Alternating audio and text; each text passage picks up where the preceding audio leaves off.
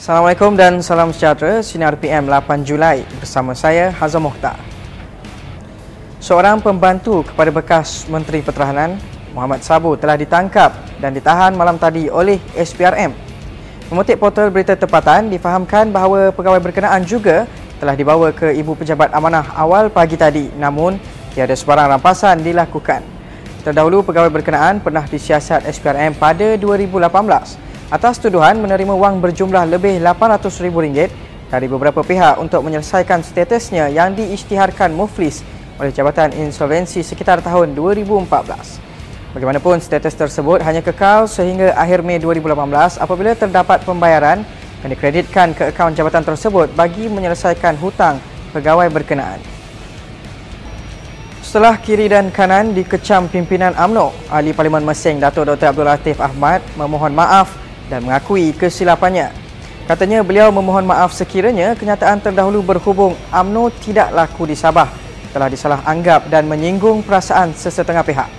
Sementara itu, tindakan Abdul Latif yang juga pemimpin bersatu turut menyaksikan Ketua Pemuda AMNO Datuk Dr. Ashraf Wajdi Dusuki menggesa beliau meletakkan jawatan sebagai Menteri Pembangunan Luar Bandar. Dalam pada itu, Esko Pemuda AMNO Mustafa Shah Abdul Hamid mencabar Abdul Latif untuk mengosongkan kerusi yang dimenanginya atas tiket AMNO di Mersing jika berasakan parti itu sudah tidak laku lagi. Bekas Ketua Armada Syed Saddiq Syed Abdul Rahman akan menarik semula saman sivil terhadap kes pemecatan keahlian beliau dalam Parti Bersatu. Syed Saddiq juga seolah-olah tidak lagi mahu mempertahankan parti itu.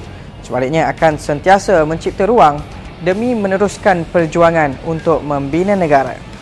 Katanya beliau tidak akan melengahkan usaha mana-mana pihak yang ingin membuang keahliannya dari parti itu.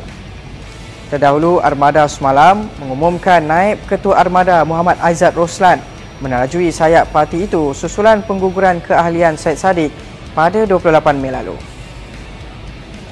Pengenali dan wartawan Al Jazeera akan dipanggil minggu ini bagi membantu siasatan berhubung dokumentari agensi berita antarabangsa itu mengenai cara Malaysia menangani pendatang asing tanpa izin atau parti dalam usaha mengekang penularan wabak COVID-19.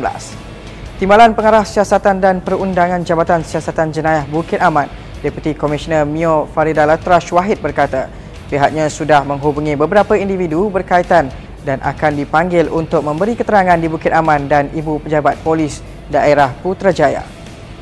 Beliau turut mengesahkan seorang aktivis sosial dipanggil semalam dan keterangannya sudah diambil di IPD Putrajaya bagi membantu siasatan susulan kenyataan di Facebooknya berkaitan dakwaan penganiayaan terhadap pelarian di pusat tahanan imigresen.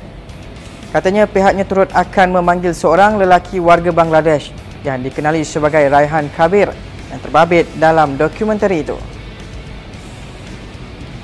Persatuan Bangsa-Bangsa Bersatu PBB semalam telah mengesahkan bahawa Amerika Syarikat memaklumkan untuk menarik diri daripada Pertubuhan Kesihatan Sedunia atau WHO.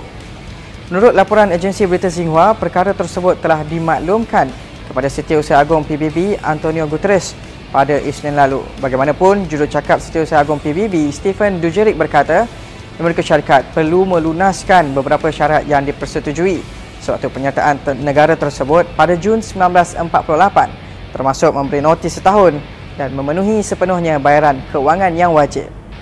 Teruskan setia bersama Sinar Harian di portal, Facebook, Instagram, Twitter dan YouTube. Dan jangan lupa untuk muat turun aplikasi Sinar Harian bagi mengikuti perkembangan semasa dalam serta luar negara.